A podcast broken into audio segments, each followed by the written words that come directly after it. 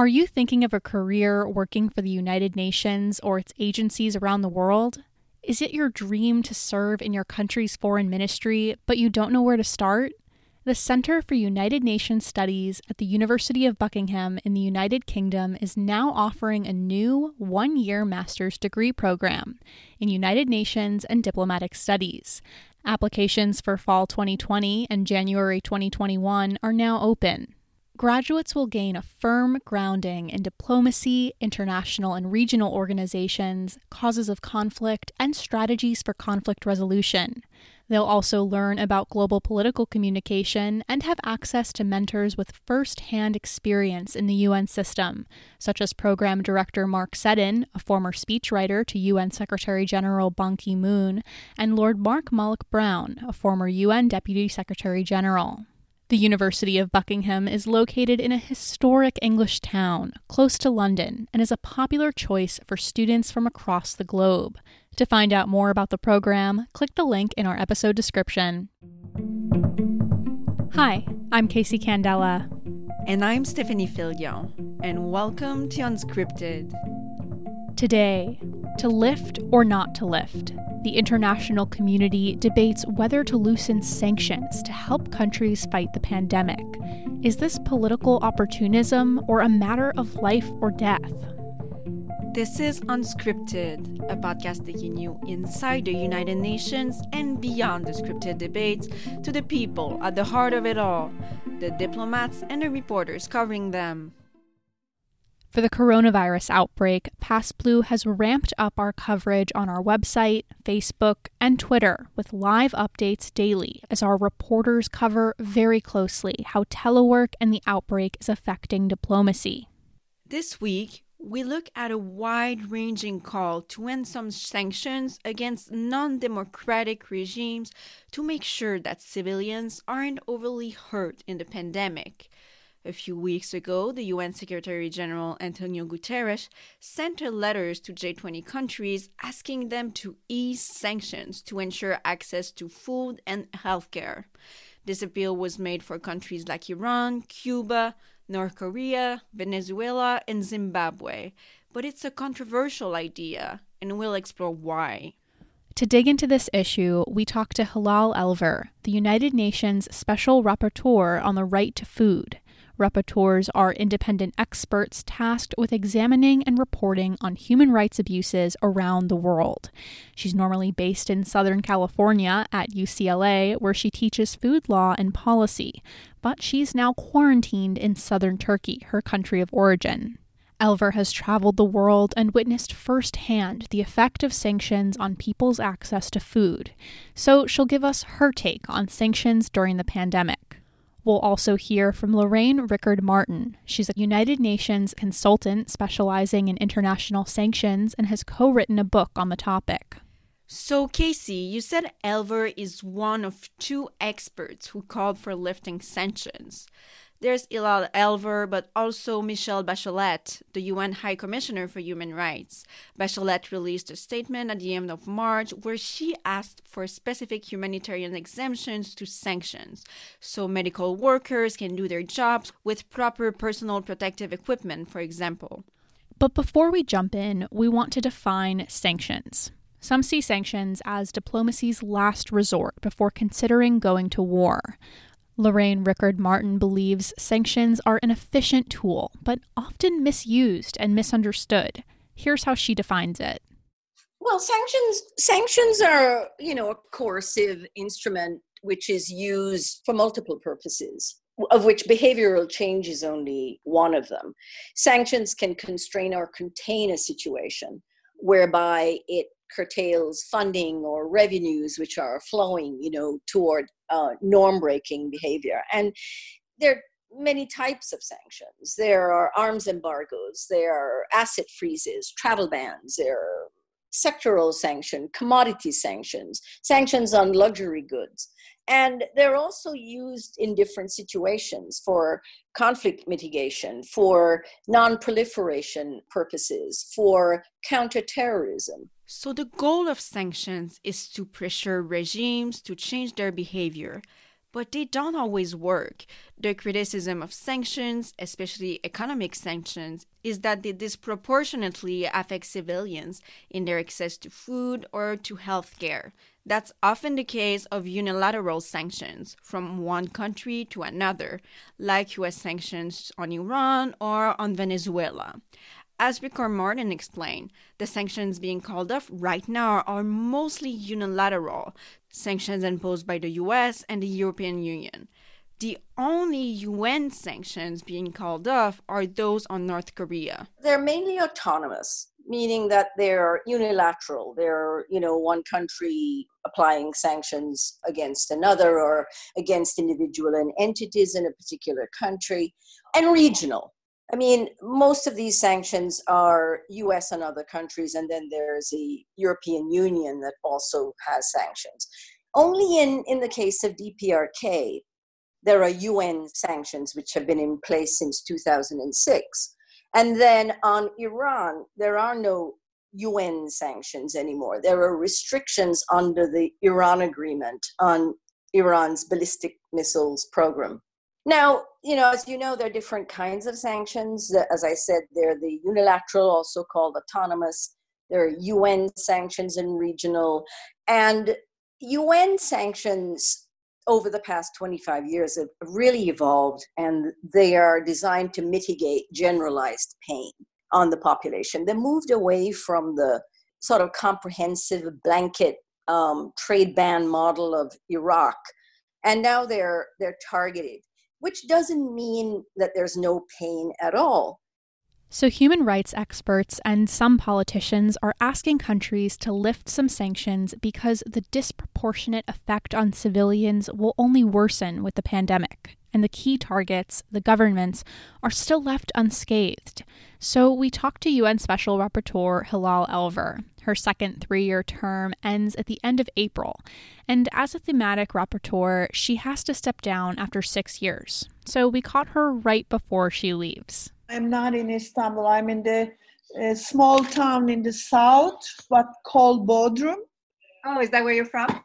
I thought I think no, you're Turkish, right? No, I'm not. Uh, I'm from Istanbul, but this is our summer place. We we we came here because of the lockdown. Oh, that looks like a nice place to be quarantined.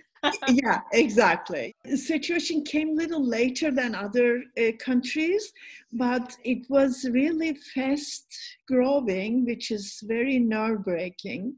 But there are lots of rules and principles that you can't go out during the weekend, completely curfew, over 65, no one can go out, all kind of things they're trying to reduce but we didn't come to the peak yet, as they say. During her term as a rapporteur on the right to food, Elver has traveled across the globe to assess whether this fundamental right is respected in different countries. In places like Zimbabwe and Cuba, she realized that sanctions have a detrimental effects on civilians' access to food. That was before the coronavirus outbreak, and she says the pandemic is likely making everything worse. Zimbabwe sanctioned quite a long time, 20 years almost, because of the human rights violations. Uh, actually, human rights violation is basically about the uh, white farmers lost their land. So UK uh, and US uh, went against sanction to the Mugabe government. This was directly connected with the right to food and food security because because of the sanction countries were not able to really produce uh, as used to produce. So that was a direct impact and also many of the sanctions actually even they say it's not a blanket sanction. For instance blanket sanction i can tell example north korea and also somehow venezuela. They are much more larger sanctions than the zimbabwe because basically in sanctions sometimes they do for instance trade relationships or international organizations they cannot get credit they cannot borrow money if they have a sanction. That's a major issue. Sometimes sanction is only against some people some corporations but even the limited sanction had a very important impact of the country's import and export and any kind of economic uh, relationship with the world. They basically isolated. When they isolated, it's very difficult to buy and sell. They basically buy more expensive because also third countries are stopping have a relationship with this. For instance, I can tell you Cuba or Venezuela, for instance, come country B, if they do the uh, business with uh, Venezuela, then the United States, they don't do any business with this country B. So that's a very important problem about the economic conditions of the country. And Iran is another country that is the target of sanctions, especially by the US government, in an attempt to get Iran to curtail its nuclear program and to change other behavior in the Mideast.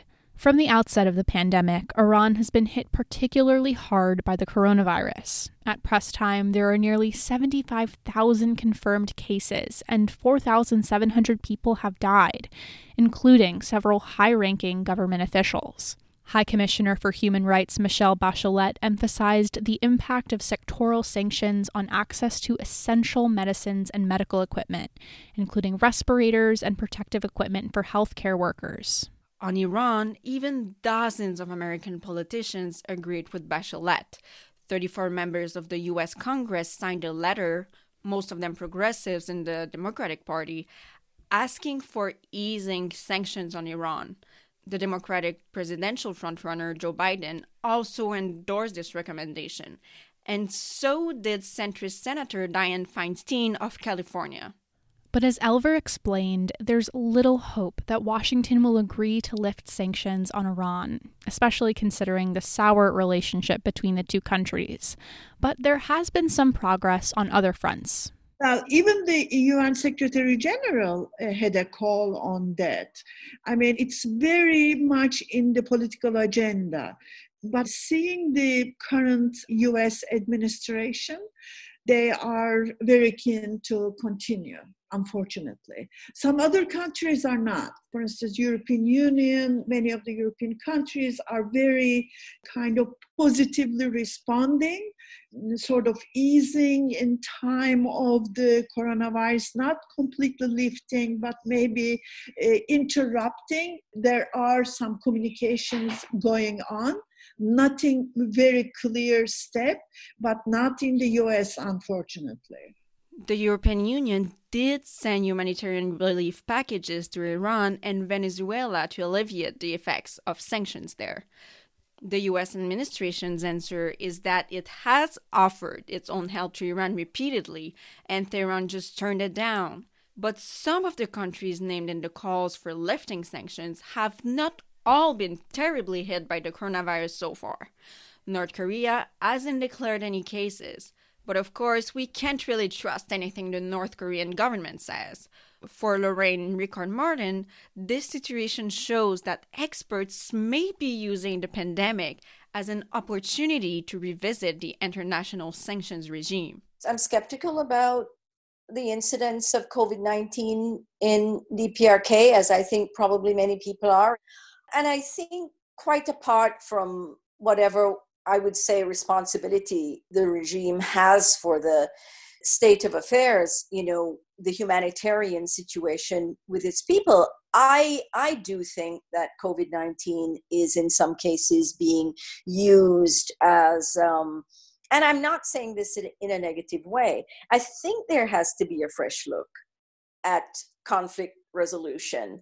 And the idea that sanctions can just be sort of imposed you know wherever it is and you walk away and you just say well we're not going to do dialogue. We're not going to have any kind of um, constructive approach. We're just going to say okay this is the blunt instrument and we want things to change. I mean, it's shown that it simply doesn't work over and over and over again.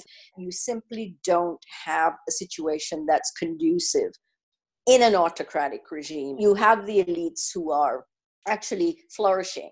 So they're not providing any kind of pressure from the inside for change. And there is political suppression and there is regime survival at stake. So there has to be another approach. I'm not saying as I sit here that I have what the answers are, but I understand where the calls are coming from.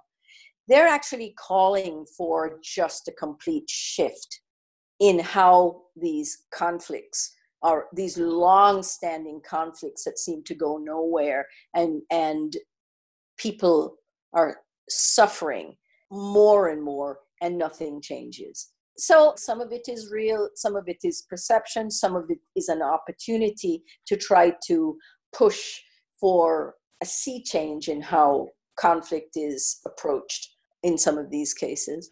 And Elver also believes that the movement to alleviate sanctions is bigger than the push to fight the coronavirus.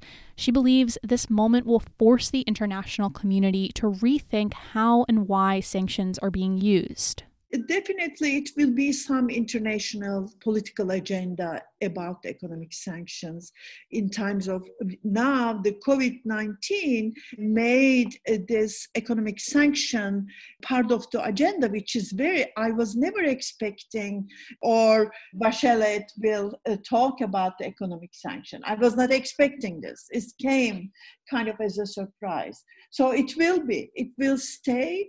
And uh, according to international law, there are two views on uh, the sanction. One group says economic sanction doesn't really help because elite never really under the serious problem, but the ordinary citizens are paying the bill.